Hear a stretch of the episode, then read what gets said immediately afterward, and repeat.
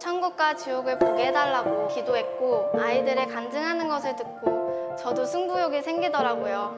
그래서 머리로 상상한 것을 가지고 천국 지옥을 봤다고 착각했습니다. 안녕하세요. 내롭교회 성도 하은입니다.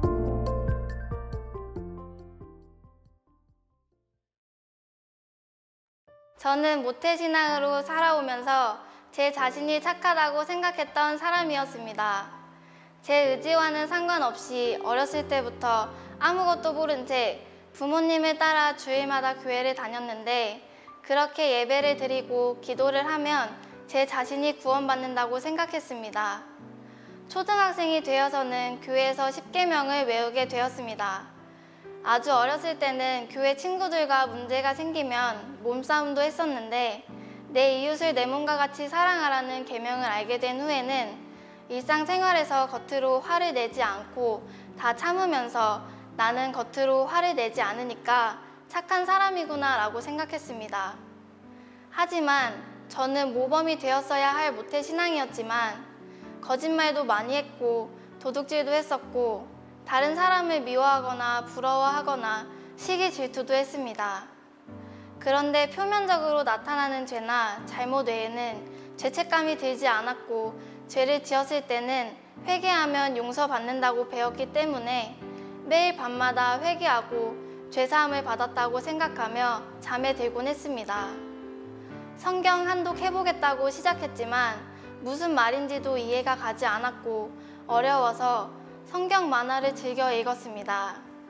서서히 저는 교회를 침묵 다짐하는 곳으로 생각하고 다니다가 친구들을 따라 찬양단을 하게 되었습니다.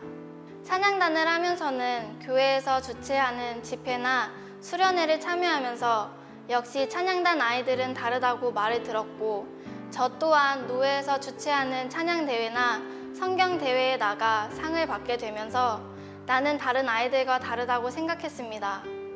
왜냐하면 찬양단에서 봉사하는 것을 하나님께서 기뻐하실 거라고 생각했고, 그렇게 봉사하는 것이 하나님의 자녀답게 사는 것이라고 생각했기 때문입니다. 그래서 저는 제가 바른 길을 가고 있다고 생각하면서 다른 사람들의 잘못이나 죄를 보면 저 사람은 왜 저러지? 라고 하면서 정죄하고 판단했습니다. 교회 안에서의 나와 일상생활에서 내가 다름을 인지하지 못했습니다.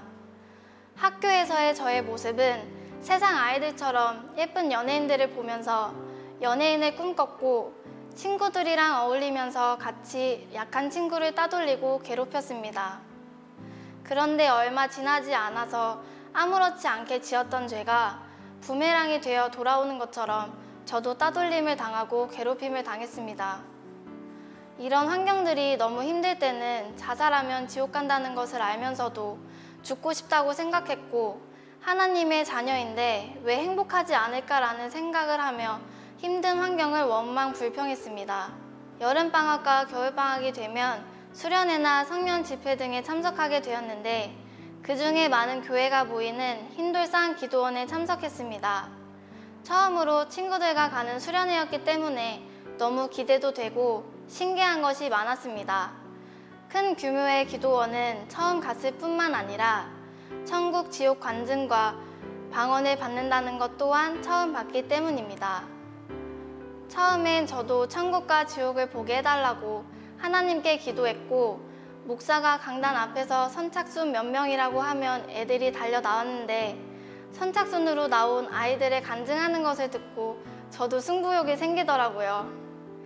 그래서 더 열심히 기도했고 머리로 상상한 것을 가지고 천국 지옥을 봤다고 착각했습니다. 그리고 수련회 오 일 중에 하루는 방언도 받게 해달라고 자정 열두 시가 넘도록 열심히 기도해서 겨우 방언을 받았지만, 주위에 있는 청년들은 기도를 시작하자마자 방언 받는 것을 보고 하나님께서는 나를 사랑하지 않으시구나까지 생각했었습니다. 그래서 제가 방언을 받았다는 것이 확실한지 의심이 들기도 하면서 실망감이 찾아왔습니다.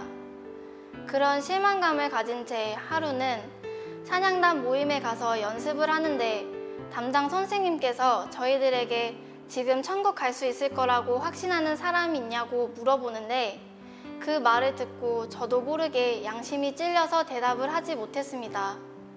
그 후에 일상생활을 하는데도 그 말이 계속 생각이 나서 제 자신에게 물어보게 되었습니다. 모태신앙으로 태어나서 평생 교회가 집인 줄 알고 살아왔는데 지금 죽으면 천국에 갈 수 있을까라고 물어볼 때마다 천국 갈 거라는 확신이 없었고 제가 왜 교회를 다니는지 의문이 들면서 성인이 되면 교회를 떠나 세상 사람들처럼 제 마음대로 살려고 했습니다. 그러던 중 열다섯 살 되던 해에 부모님을 따라 은혜롭교회를 처음 가게 되었고 신옥주 목사님께서는 제가 기존에 다녔던 교회 목사들이 말한 것과 전혀 다르게 기도와 찬양, 방언과 방언 통역을 반대로 말씀하셨습니다. 방언은 하늘나라 말로 문자적으로 보여지는 성경 그 자체이며 하나님의 나라는 비밀이기에 성경 속에 감추어져 있는 하나님의 속뜻을 알 수 있도록 목사가 반드시 통역해야 한다고 하셨습니다. 그것을 방언 통역이라 하고 성경적인 기도는 자신이 원하는 것을 하나님께 구하는 것이 아니고 하나님의 말씀, 즉 문자로 기록된 성경을 읽는 것이 방언 기도라는 것을 알게 되었습니다. 방금 앞서 말한 기도와 찬양과 방언과 방언 통역뿐만 아니라 회개, 세례, 안수, 부활에 대한 지식이나 금식, 예언, 성찬식 등등 한국 기독교 백삼십여 년 동안 전통으로 전해져 내려오던 모든 행위들이 잘못되었다는 것을 알았습니다. 그리고 저 또한 신옥주 목사님을 통해 전해지는 진리의 말씀을 듣지 않고 돌이키지 않았다면 구원과는 절대 상관이 없이 지옥에 갔을 것입니다. 지금 전 세계가 성부 하나님만이 참 신이심을 알지 못하고 이천 년 전 이 땅에 육신을 입고 하나님의 아들로 오신 예수 그리스도를 성자 하나님이라고 신격화하여 마태복음 칠 장에 예수 이름으로 선지자 노릇하고 병 고치고 귀신 쫓고 많은 권능을 행하며 오직 예수 이름으로 해결된다는 것을 마치 주문처럼 외우면서 천국 간다고 착각하고 있습니다. 우리 신옥주 목사님께서는 죄에 대해서, 의에 대해서, 심판에 대해서 성경을 가지고 말씀을 전하시며 성도들을 바른 길로 갈 수 있도록 인도하셔서 마귀에게 속해 있던 저를 하나님의 아들들인 거룩한 성도로 바꾸고 계셨습니다. 저는 창세기 팔 장 이십일 절에 사람의 마음에 계획하는 바가 어려서부터 악함이라고 하신 말씀대로 사람은 태어날 때부터 전적으로 부패하고 죄를 짓고 살 수밖에 없다고 알고 있었습니다. 그래서 예수님께서 내 죄를 지고 십자가에 돌아가신 것이라고 믿었고 매일 회개하는 거라고 대부분의 기독교인들이 알고 있었을 것입니다.